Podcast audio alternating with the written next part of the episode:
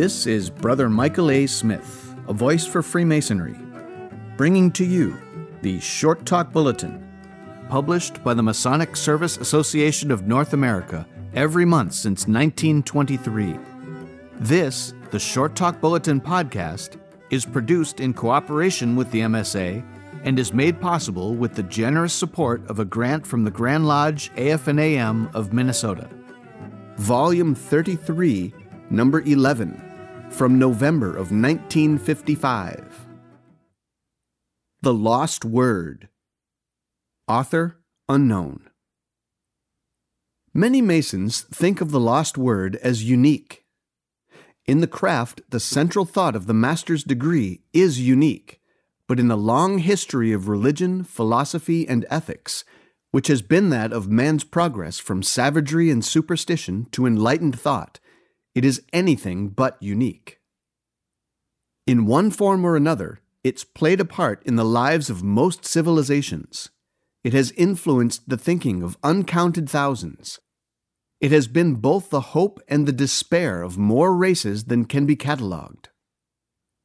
Apparently inherent in man, and coming into his thought from no one may say what starting point, is the consciousness of a golden age, an age when men were happy, when there was no war because there was no dispute, when there was no evil because all were virtuous, when there was no labor because food was to be had for the taking.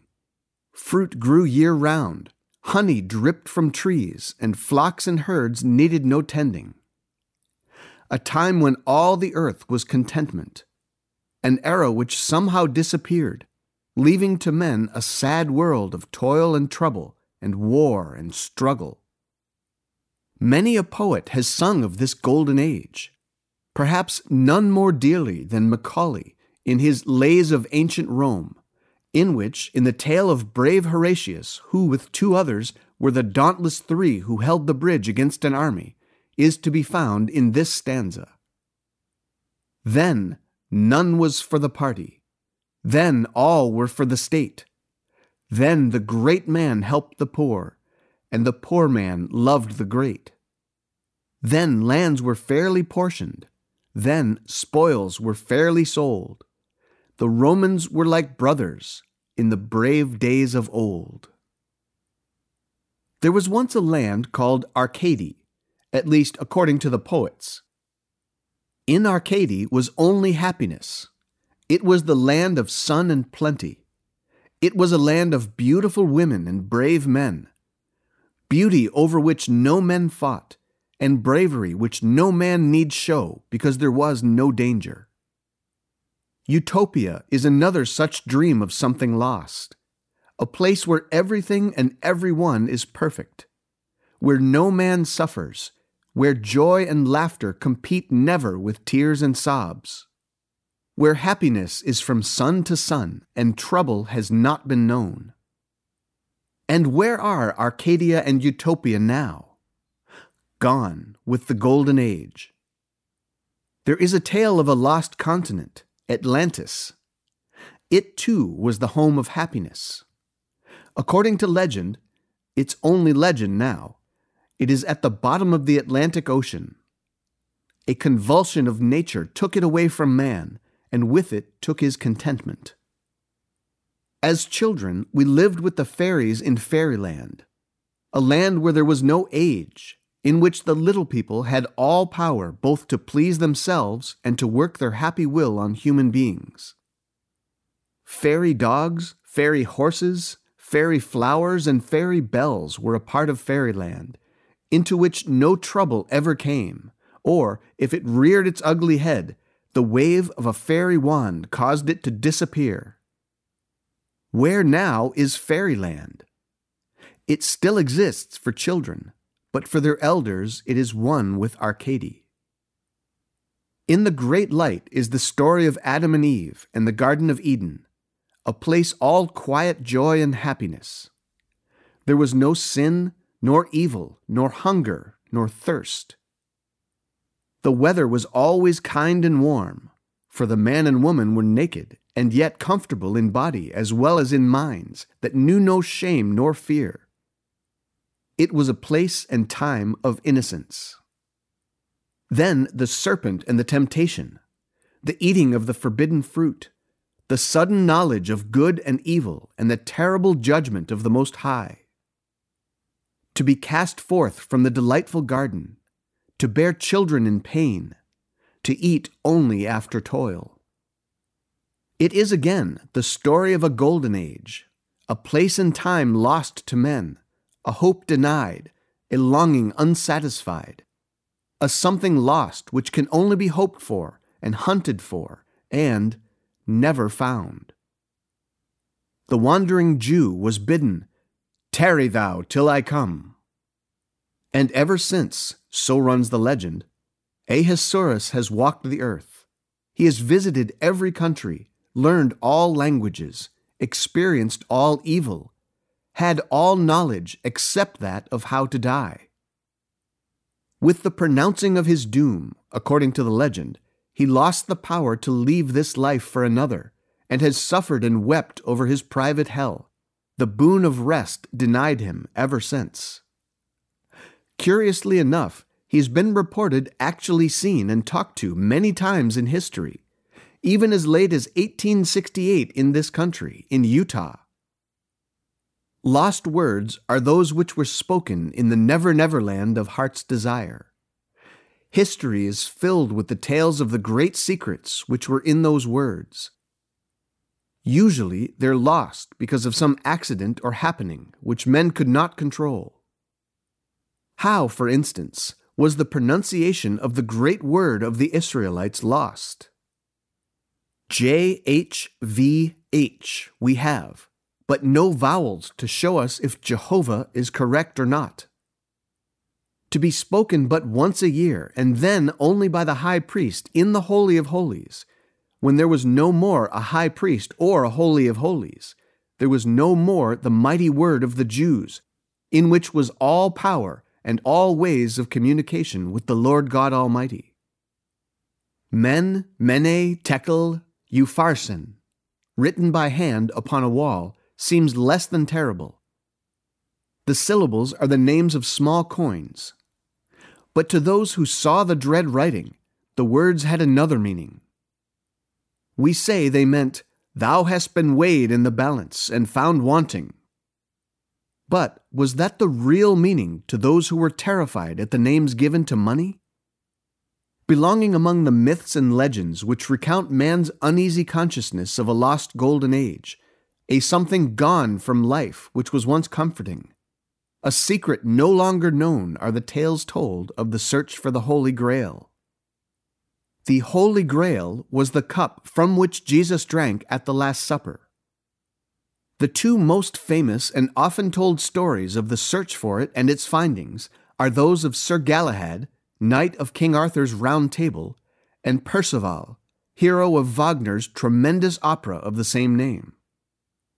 After many adventures, the pure and blameless knight Sir Galahad came finally to Sarras, where he was shown the Holy Grail by Joseph of Arimathea, but, on taking it into his hands, died and was borne to heaven by a great multitude of angels. Parzival, also a pure and blameless knight, grows up untainted and innocent in the depths of a forest, finally goes in quest of the sacred cup, and, at long last, finds it and becomes its guardian. Both stories are allegories, retelling man's ceaseless quest for something precious, something lost, something necessary to happiness, something close to, if not a part of God.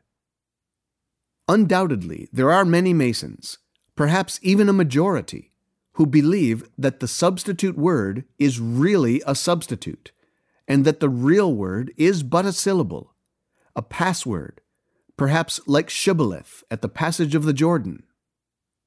But the serious student of Freemasonry thinks of the lost word as he does of the Garden of Eden, of Arcady, of Atlantis, of Utopia and fairyland. Not a name, but a place and time. Not a syllable, but a truth. Not a magic talisman or a password, but a symbol of something which man once had a right to know and which has now dropped from his consciousness. Many and many a Mason has tried to phrase his thought, his belief, his hope of what Masonry's lost word might be. Those who have tried the hardest have been first to agree that man has not invented the words by which to describe a symphony so another can hear the sounds, to describe a rose so a blind man may see its color, to describe his love of wife or child so another may know his feeling.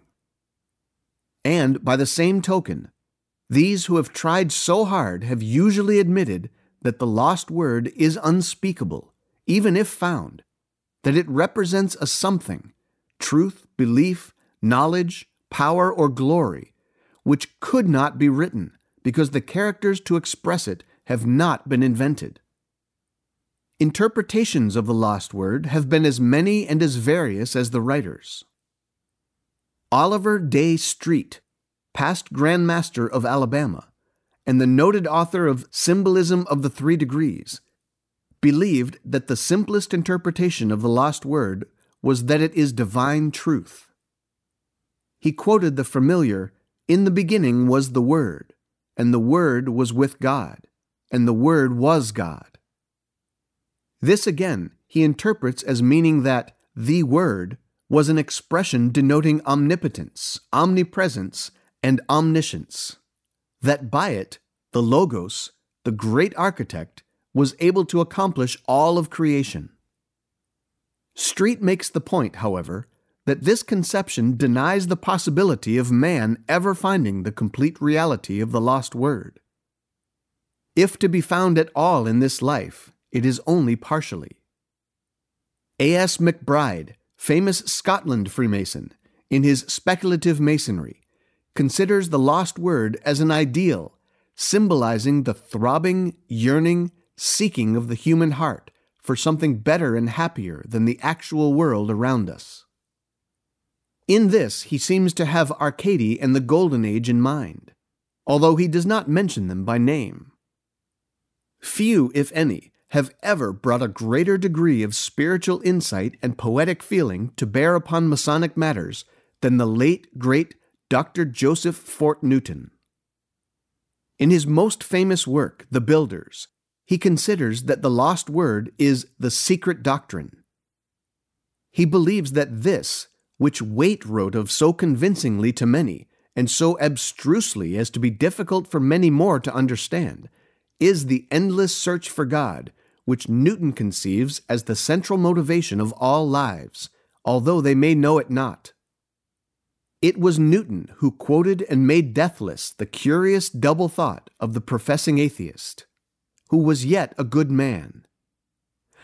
He lives by the faith his lips deny, God knoweth why. But Newton makes it plain that no man knows the secret doctrine until it's become the reality of his thought, the inspiration of his acts, the form and color and glory of his life.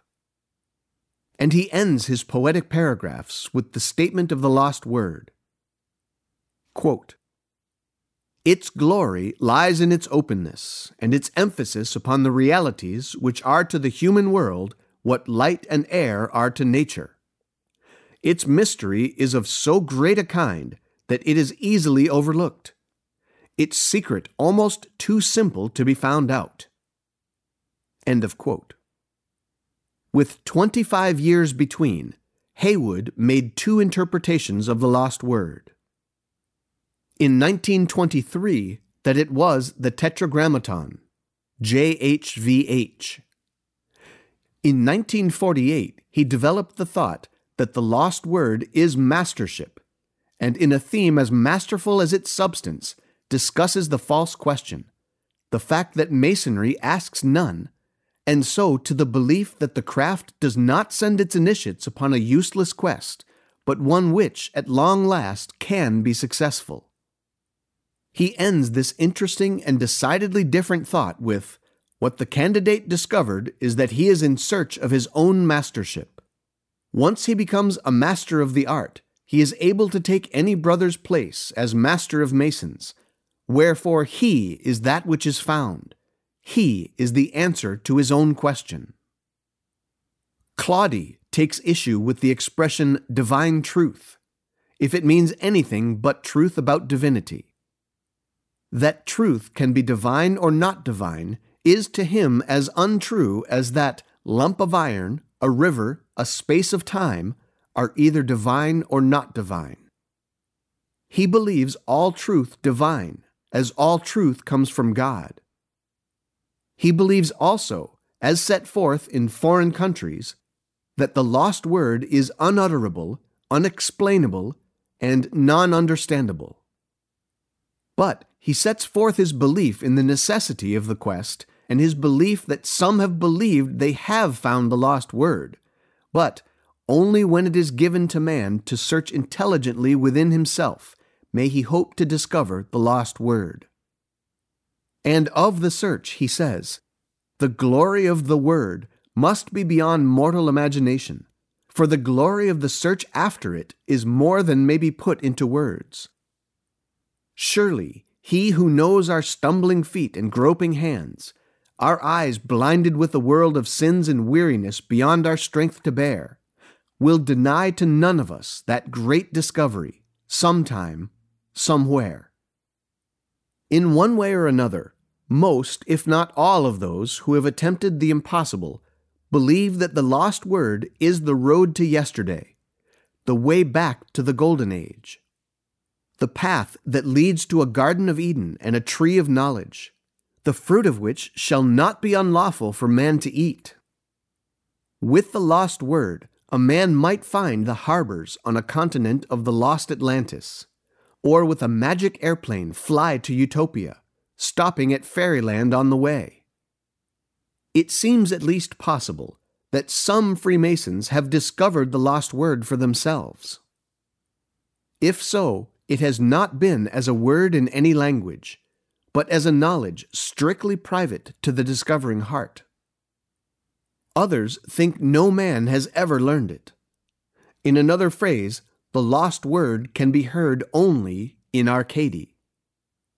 Of this thought it has been written Never may we find it here. You shall gaze through microscope and telescope and catch no sight of its shadow. You shall travel in many lands and far and see it not. You shall listen to all the words of all the tongues which all men have ever spoken and will speak. The lost word is not heard. Were it but a word, how easy to invent another. But it is not a word, but the word, the great secret, the unknowability which the great architect sets before his children, a will o' the wisp to follow, a pot of gold at the end of the rainbow Never here is it to be found, but the search for it is the reason for life. The sublime degree teaches that in another life it may be found. That is why it is the sublime degree.